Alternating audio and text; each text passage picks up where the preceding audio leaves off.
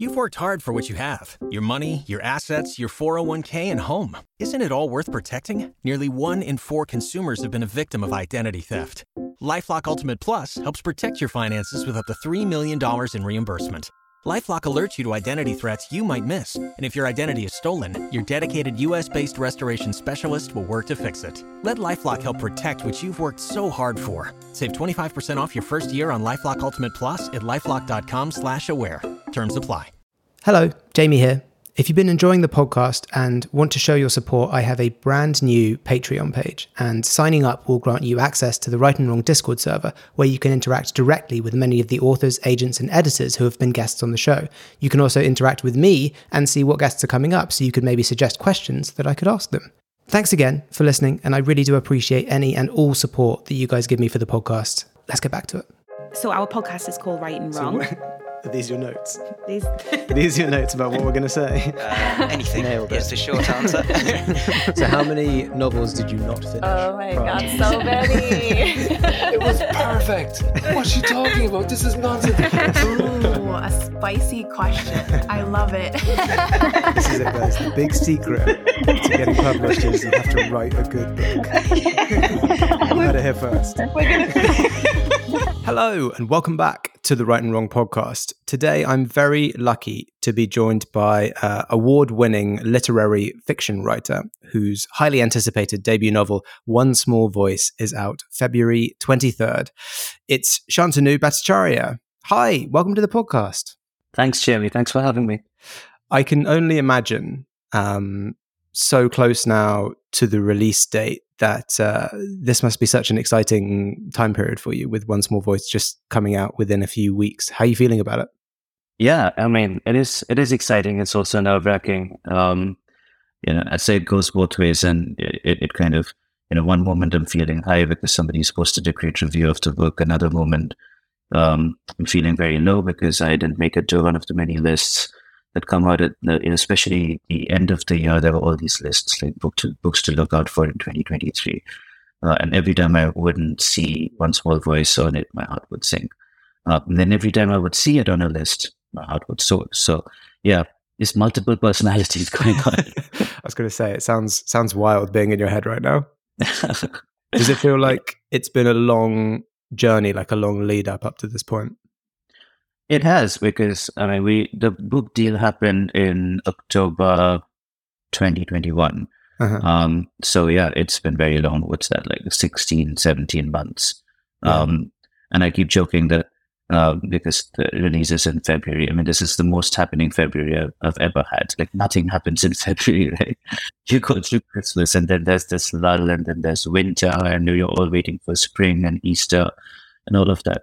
And this is like the most exciting February I've ever had. But it's it's been a long lead up because I've been writing this novel for so long. Um, kind of the idea has been in my mind for the last ten years. Um, and then I've been kind of actually properly writing it for the last five, almost, yeah, more than five years now. So okay. Yeah, it's been a long time, and it's time now for this to kind of go out into the world and for me to be done with it. yeah yeah I can see you need like a catharsis on this yeah, whole like yeah totally um, I need to move on to other things. and and for everyone listening, um would you mind giving us a sort of whistle stop pitch of what the what the book One Small Voice is, is all about? Absolutely. So One Small Voice is what I call the modern Indian millennial novel. Um it is set in contemporary India, and it is the coming of age story of a young man. Um, the story starts in the early nineteen nineties when Shubhankar, uh, aka Shabby, uh, the protagonist, he is ten years old, and um, he witnesses an act of mob violence. He's very scarred by it, but he also realizes for various reasons that he can't talk about it um, to his family and can't share, can, can kind of can't, yeah, can't share it with his parents, with his brother. So he keeps it all bottled up. The story then follows him for the next twenty-five years. Um, and he's growing up in a North Indian city of Lucknow, but then when he grows up, he moves to the big city of Mumbai for work. So on the one hand, it is him trying to find a way out of this trauma. But on the other hand, it's also him growing up and experiencing life and, you know, moving, moving out of his uh, parents' home, making friends, uh, exploring the big city, exploring sexuality, all of that stuff. Um, And um, and yeah, and then finally, I guess, like, I, yeah, well, I won't tell you what happens in the end, but but essentially, it's the millennial experience in contemporary India and how young people are kind of responding to what's happening around them and trying to trying to find a place for themselves in the country. Yeah, it's. I mean, it's a fascinating coming of age story, especially for someone who's who's uh, not from India or like been to India. So it's like a whole. For me, reading it, it was a whole new area, like that was just very enlightening to me. Thank you. Your your writing is so, there's something so unique about it, and I couldn't quite pinpoint what it was, but it feels so uh, thoughtful and at the same time thought-provoking. Are you the sort of author that plans everything out very meticulously? Yes and no. I think I planned the story out in the sense that when I when the story came to me, I knew what happens at the start and I knew what happens in the middle. Um, so everything in between, I needed to kind of find a way to, and there was this whole kind of cast of characters who started coming in. It was initially just the protagonist, Shabby, that I started writing with, but then you know, he started asking himself questions. Um, where is he situated? What's his home? What, what does his home look like? What language do they speak? What food do they eat? Does he have parents? Does he have siblings? Does he have grandparents? What about his friends? And so this kind of whole cast of characters started building, and I really started kind of enjoying spending time with them and building them and weaving them into the story. But I had to find a way to take that story from the first, kind of what happens at the start, the inciting incident, to what happens in the middle of the novel. Um, and that, you know, that needed some planning because it, it was just, you know, a lot of people trying to get from point A to point B. yeah. Um, and then I was like, okay, when does this person come in? When does, you know, there was, I worked in some kind of cause and effect as well. You know, this happens, therefore this happens, therefore this happens. So there was some planning involved in that. Um, but it, it was kind of in my head. It was more organic. It wasn't like I was I was doing it on an Excel sheet or on a whiteboard or something. It was more just kind of me trying to tell the story to myself first before I put it on a page. Oh, okay. So you you, you plan it, but in a sort of cerebral way, as opposed to physically putting it down, like mapping it out and charting it. Yeah, no, there's a lot that goes on in my head, and so the the writing process is actually, for me, it's I, mean, I I need to I need to work on it because you know I I, I look at other people talking about um, making notes copiously or leaving voice messages to themselves, and I rely a lot on my memory, um, and I do have kind of quite a good memory, but I think I rely a lot on my memory, and my brain does a lot of the work, uh, and I have very few kind of references, very few. You know, notebooks or um, or short pieces that I write. Like some people write character sketches. Some people would write like a, a, a synopsis of a chapter before they write the actual chapter. I do none of that. So it's all kind of building in my head. Um, and I wait until I feel prepared to write. And when I write, I'm quite happy with what comes out, um, okay. which is kind of a, you know, an interesting process, but it also puts a lot of pressure on my brain. And so for the time that I'm writing, um, a novel, I'm not sleeping very well because my brain's always working overtime. So, so yeah, that it, it's it's very it, it is more cerebral than kind of actual physical planning. Uh, but I have to say that when I so the, the, the novel, the first couple of drafts were written in uh in a linear fashion, so kind of starts at the start, ends at the end. But then at some point, I decided, and there was also feedback from my agent. Um, that it would be more interesting if people knew what, you know, what they were reading towards, that there is something that happens later in the book. Um, and it would just make it more interesting if there was a lead up to it. And that kind of structural edit then I did quite physically. So I actually had like Post-it notes on a wall and I moved them around okay. quite a bit. Yeah. And it was fun. Okay. I, I actually kept it. Uh, we've moved flats now, but I, I kept that until the very end, until like the last day we moved. Um, that whole like like wall art of Post-it notes with chapter names.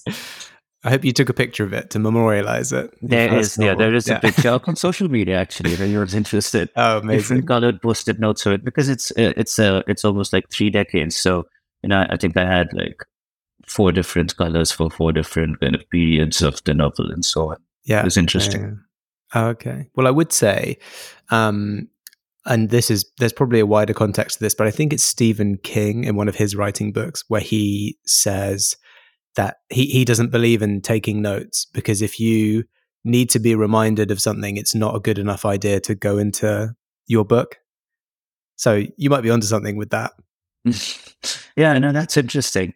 Even though I feel like, um, uh, like a novel contains a lot, right? I mean, a novel is such a kind of um, melting pot of so many different ideas yeah. and observations and things people might have told you, things you might have seen many years ago, you know, like um, a smell, a song, a reference to something.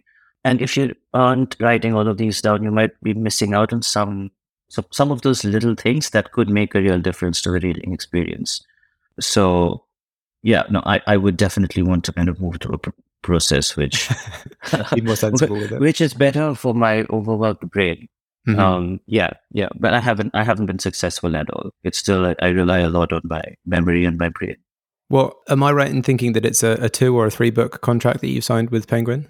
No, it's a, it's it's a one book. Oh, it's it just a one book. Yeah, it okay. was just a book. Yeah, because I was uh, I, what I find from a lot of authors is they'll talk about the if they have like a multi book contract or if they just pick up another contract. And now, um, instead of the first book where you had your ten years ruminating, five years writing period, when you're on contract, it's now uh, you have you know a year to write this book, and then we're going to edit it for a year, and that's all you've got. And that's a kind of that kind of will force An, an author into a kind of completely different way of writing and approaching and constructing the novel. Yeah, no, I agree. In fact, one of the things, because I did have an idea for my second novel, but one of the things they said, and which I completely agree with now, that like the more we get closer to publication, I see why they said it. Um, they said, you know, we don't do two book contracts because um, so much goes into planning and editing and promoting a book that, you know, kind of putting your money on something in the future, you don't know when it's coming. You don't yeah. know what the what the market will be like, what the readership will be like. You don't know what the content of that book will be. Um, yeah, it's just too much of this, you know, planning ahead, and it just puts undue pressure both on the publisher and the author to come up with something just to, you know, fulfill the contract. Um, I think just from kind of an artist point of view, you know, if if the next novel kind of comes to me ten years later, that is fine. And there are there are novelists that I really respect who have actually written like a novel every ten years. The Booker winner last year, Shehan Karunatilaka, he wrote, you know, his his two novels were um, ten years apart. Another novelist I really respect, uh, Tsitsi Dangaremba. Um, she's written three novels, and each of them is almost, I think, like ten years apart. So I almost respect the fact that, you know, they write something when it comes to them, when they have a story to tell, instead of trying to be on this, you know, be a writing machine and trying to churn out novels every couple of years. Yeah. Um, so I thought it was actually a, a sensible thing to do uh, for Penguin. And of course, like at that point, I would have loved to do a book deal, but now I see how mm-hmm. it just wouldn't have been a good idea for either party. Yeah. And as you say, it gives you that more kind of freedom and comfort to do what yeah. you want to do. And I think it's also, um, in many ways, genre, uh, quite genre specific. As a literary fiction author, It's. Yeah. I think it's much more common for literary fiction to come out few and far between, because I think so much goes into it, there, there's just a lot more. Th- I wouldn't say more thought, but there's there's lots of focus on the precision of words and the and the choices that are made and things like that, versus a genre like um, crime, which has its sort of procedural engine yeah. set up already, and it's about yeah. kind of adding new fun ways to do it, but putting out as much as yeah, you can. Yeah, you have you have your detective all set up, and then you're yeah. just like, you know, solving cases or whatever. Uh, or in fantasy, you have your universe set up, and you have a you have kind of a captive audience for that universe. So yeah, you know, then you can start writing stories set in that universe. But for literary fiction, I mean, who knows what the next book from a certain author will be? Right, it could just go any direction. Yeah, um, yeah. So it. They should be allowed that time too. They should be. cut, cut literary fiction authors some slack, everyone. And even so, before this book, you have had a number of um, published shorts, uh, award-winning shorts, I should say. Um, and is writing something that you've you've always done, that you've always wanted to do? Well, I've always wanted to do, but not something I've always done. Um, but I think I started writing. Well, so I, I used to write as a child, and I still read, and I think like now looking back, I always had this penchant for storytelling. You know, I was kind of the guy who everyone would wait for to tell the story, or, you know, would hand over the story to me. It's like, now you tell the story, because now you can do it. But I grew up in in times where kind of art wasn't prioritized um, in our school or in the kind of social setting that I grew up in. Um, everything was very geared towards employment. You know, you have to you have to do your graduation and you have to get a job. And I also come from a background where there was, you know, we weren't we weren't poor, but we weren't rich either. So, you know, once you grow up, you have to learn how to pay your bills. There is no um, there's no question.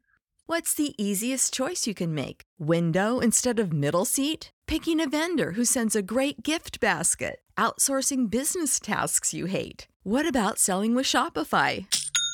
Whether you're selling a little or a lot, Shopify helps you do your thing, however you cha-ching. Shopify is the global commerce platform that helps you sell at every stage of your business. From the launch your online shop stage to the first real-life store stage, all the way to the did we just hit a million orders stage? Shopify's there to help you grow. Whether you're selling scented soap or offering outdoor outfits, Shopify helps you sell. Wherever and whatever you're selling, Shopify's got you covered. Sign up for a one dollar per month trial period at shopify.com slash try. Go to shopify.com slash try now to grow your business, no matter what stage you're in. Shopify.com slash try.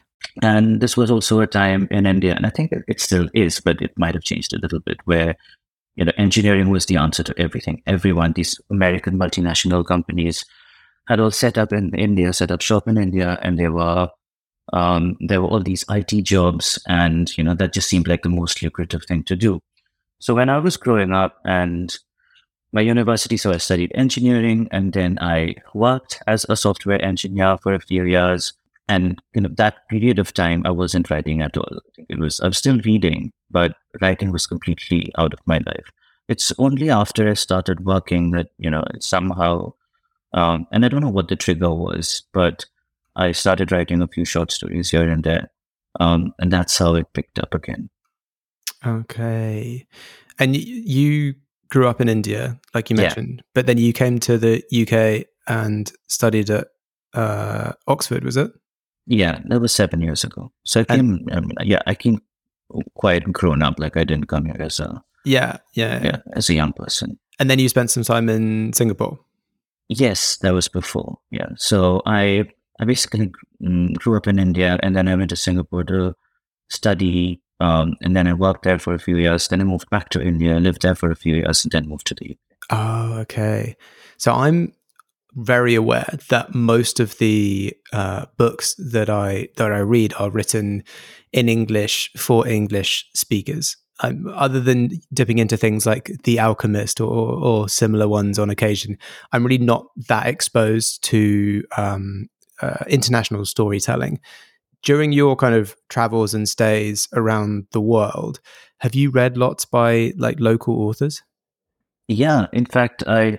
I just recently um, set up a list of ten books on bookshop dot org, which, by the way, everyone should check out, um, that inspired and influenced my writing um, of One Small Voice. Oh. And um, when I looked at that list, and I wasn't like actively thinking about, you know, demographic or background of authors when I was setting that list up. But when I looked at that list, I think seven out of ten uh, authors of color from, you know, non-Western parts of the world, mm-hmm. um, so I think I have, you know, it, it's been a it's been a very major influence. Reading reading authors like Mohsin Hamid from Pakistan, reading Tsitsi Dangaremba, uh, Chimamanda Ngozi Adichie, um, authors yeah writing from the from the Asian kind of South Asian subcontinent, from East Asia, from Africa, from South America. Um, and there is always that something, and even though these places are all all kind of wildly different, there is something about reading these books that feels feels closer to my experience. Um, I think that's one part of it, but there's also the other part where I feel like I feel like if these people, you know, if these people dared to write, because there there still aren't that many of us mm-hmm. um, in the publishing industry. It's still predominantly white authors and Western stories. Um, so it almost like inspired me to think that if, if these people could write and if these people could be published and read widely, then maybe there is that, that, that space for stories like ours could kind of, you know, it's, it, it's there and it could grow. It, there's enough room for it to expand. Yeah.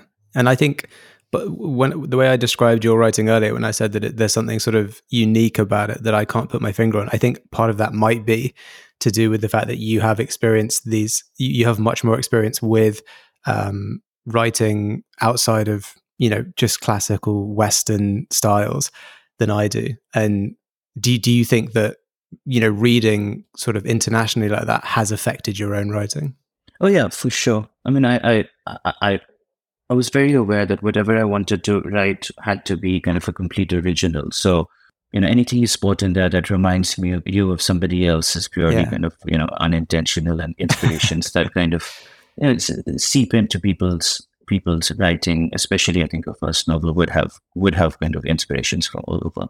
But I think it's just the fact that English as a language is a global language.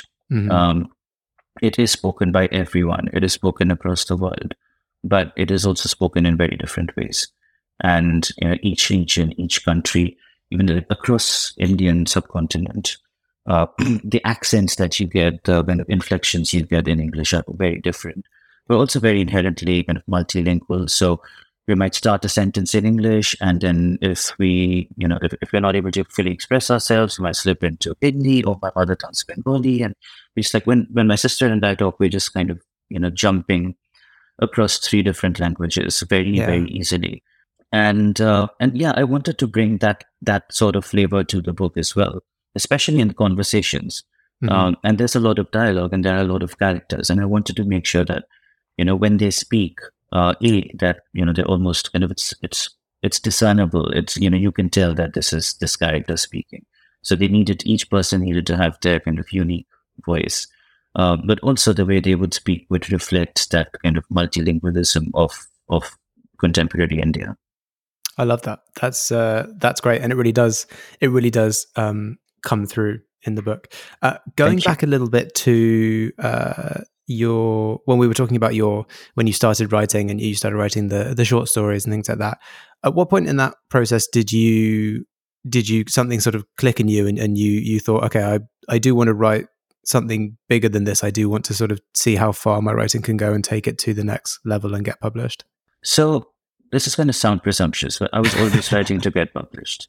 Okay. Um yeah, I was like, that was definitely the goal. I was mm-hmm. I, I'm not the kind of writer who kind of just writes away on their own. And this, and I've met over over the last few years now, I've come into contact with so many different writers and poets, and there's so many people who write absolutely brilliantly with no ambition whatsoever, no intention of ever putting their work out there. They're just purely doing this for themselves. Yeah. Um, and I'm fascinated by it, and I have a lot of respect for it, you know, art created for the sake of art. And, you know, it's almost like a creative output that you're just doing for yourself. Um, but I, I was very different. I was writing to get published. I knew that if I was going to put all this effort in, and it was a lot of effort because I, um, you know, I, I was working full time throughout, um, and I'm, I work full time even now.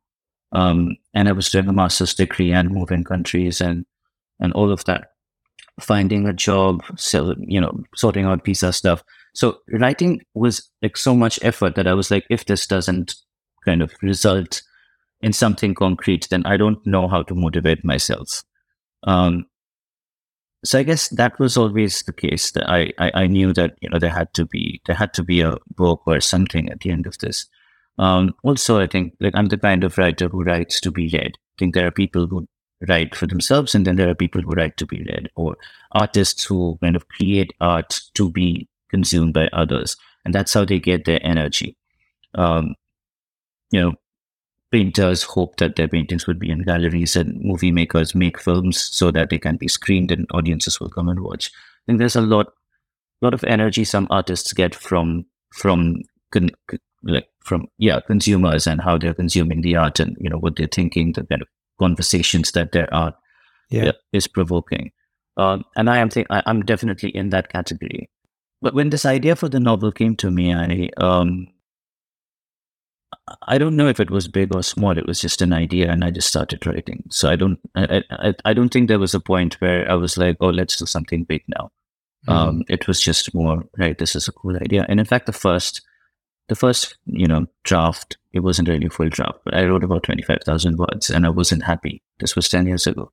I was just not happy by what it, you know, how it was reading and what was coming out, and I put it away. Um, and back then I didn't think that the idea had any legs. It's only when I picked this up like five years later um, that I was like, okay, I feel more prepared now.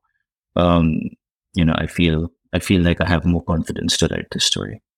Well, that's interesting. That's, I mean, it's, it's definitely true. I'd not really thought about it in those terms before, where a lot of art is self-contained and for the artist. And then there's other forms of art where part of the art is almost the interaction. And something beautiful about reading, which I talk about a lot, is the reading with a book is, is almost a collaborative thing. It's almost a collaboration between the author and the reader, and like their imaginations co- sort of combined in a way. Yeah. I think it's a, it, it's something that I'm kind of working through in my own head, because I mean, as my, uh, you know, it's time for the book to come out into the world, and I think there are questions um, I'm asking myself as to how attached do I stay to the book.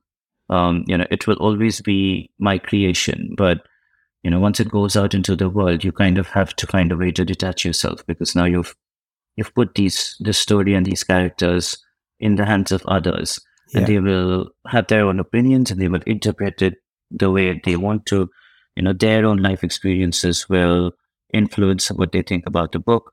Um, yeah, so I think that's this. When I was writing it, I was actually coaching myself very consciously to not think of any particular kind of reader, um, mm-hmm. because to me, like I that that would just that would just mean that I would be writing gimmicky stuff, knowing that you know this is what's working. Um, everyone seems to like crime, so let's put some crime in, yeah. you know, um, that kind of thing. Or, you know, pe- people, when they read books from India, maybe this is what they're expecting, so let's put some stereotypes in. And I was constantly coaching myself to not do that. So the writing of it was actually very personal, and it was just like literally me and the page. Um, but I would love for people to read it and also kind of, you know, go through this experience with me and interact with the, with the content. So I think artists go through this weird kind of, it's almost like a, a bit of a bipolar experience where on the one hand you create it solely because it's coming from within you and you're writing for yourself, but it's also not complete without it going out into the world and doing something for people. Yeah, no, that's one hundred percent true. I, I presumably you're working on, or at least beginning to start conceptualizing something new, a new book um, with similar goals and aims. If you, when you do another book, is it going to be a similar kind of style, a sort of historical contemporary fiction? Well, I'm working on two different ideas. So, okay. um, and they're both very different uh, to each other and very different from One Small Voice. Um, and I actually like that. I like the fact that Uh, both the ideas that have come to me and that have excited me are so wildly different. And I think I, you know, if I do kind of start building a body of work and have uh, have a writing career, I'd like to produce work that that's quite different to each other. And you know, I don't want to be uh, writing the same kind of stuff in different jobs over and over again. Um, so yeah, I think that's that keeps things exciting. I, when I um, when I look at a blank page. Um, You know, in, in spite of the fact that I've gone through seven drafts of a novel that is going to be published, even today when I uh, look at a blank page, I'm very daunted, and I'm still a first timer. Um, you know, wondering how to put my ideas into words and how it will look, and very, very nervous. And that's a good feeling. You know, that that, that kind of knot in your stomach is a good feeling, I think. Yeah, um, it keeps you on your toes, and it keeps you, it keeps your creative juices flowing. Exactly, keeps you humble as well. Yeah.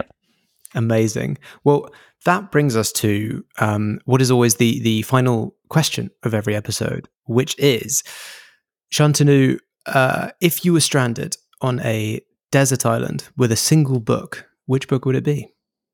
This is very interesting um, because I mean, I honestly can't can't imagine myself being stranded on a desert island. I really hope that never happens, because I am, I get a lot of energy from people around me, and you know, I'm a very talkative person. Um, I love talking to people. I love listening to people. I'm generally interested in, you know, I, I socialize a lot. Um, so that would be an absolute nightmare. I don't think I'd have the, uh, I'd be in a place to read a book. Like I'd not be in a mental state to sit and read a book okay. at leisure. Um, but one book that I think I an absolutely love and I want to reread. So maybe I'll, yeah, I'll take books that I want to reread because, you know, because I never go back and reread it. I never have the time. My T B R is just, um, uh, yeah, it's just unmanageable. yeah. But one book I do want to reread is um, it's a book called The Friend by Sigrid Nunez, and it's about um, uh, it's about a writer in New York, and uh, she uh, and her friend, who was also a writer, uh, has just committed suicide, and the friend's wife um, has given her his dog, so she's kind of inherited her friend's dog after the friend has passed away, uh, and the dog and herself, like both of them, are in deep grief uh, because of the passing away of this friend who was very special to both of them. Uh, and they're just kind of, they're just coexisting um, and working their way through this grief. And it's a very beautiful book, but I think there's also, you know, that kind of, that kind of isolation maybe would lend itself well to a desert island. So maybe I'll take that. I don't want relate. to read a book with a lot of people and happiness because I don't, I don't know what to do with all this energy. There's no one around me. Fair enough. I mean, a, very, a clever decision given you know how you'd be in that situation. Yeah, very distressed. Amazing. Well, thank you so much, Shantanu, for coming on the podcast and sharing your experience and telling us all about the uh, the new book. I'm really excited for for uh, for the world to get their hands on it. It's been great chatting. Thank you so much, Jamie. Thanks for having me. And um, for everyone listening, if you want to keep up with what uh, Shantanu is doing, you can follow him on Twitter at Shantanu underscore BX. That's S A N T A N U underscore B X. One Small Voice is out February February twenty-third, which has already passed, so you can go and get it right now. To make sure you don't miss an episode of this podcast, follow along on Twitter, Instagram, TikTok, and Facebook. And if you're after some more lighthearted, bookish story discussions, check out my other podcast, The Chosen Ones and Other Tropes. Thanks again to Shantanu, and thanks to everyone listening. We'll catch you on the next episode. Waiting on a tax return? Hopefully it ends up in your hands. Fraudulent tax returns due to identity theft increased by thirty percent in twenty twenty-three. If you're in a bind this tax season, LifeLock can help. Our U S-based restoration specialists are experts dedicated to helping solve your identity theft issues. And all LifeLock plans are backed by the Million Dollar Protection Package. So we'll reimburse you up to the limits of your plan if you lose money due to identity theft. Help protect your information this tax season with LifeLock. Save up to twenty-five percent your first year at LifeLock dot com slash aware.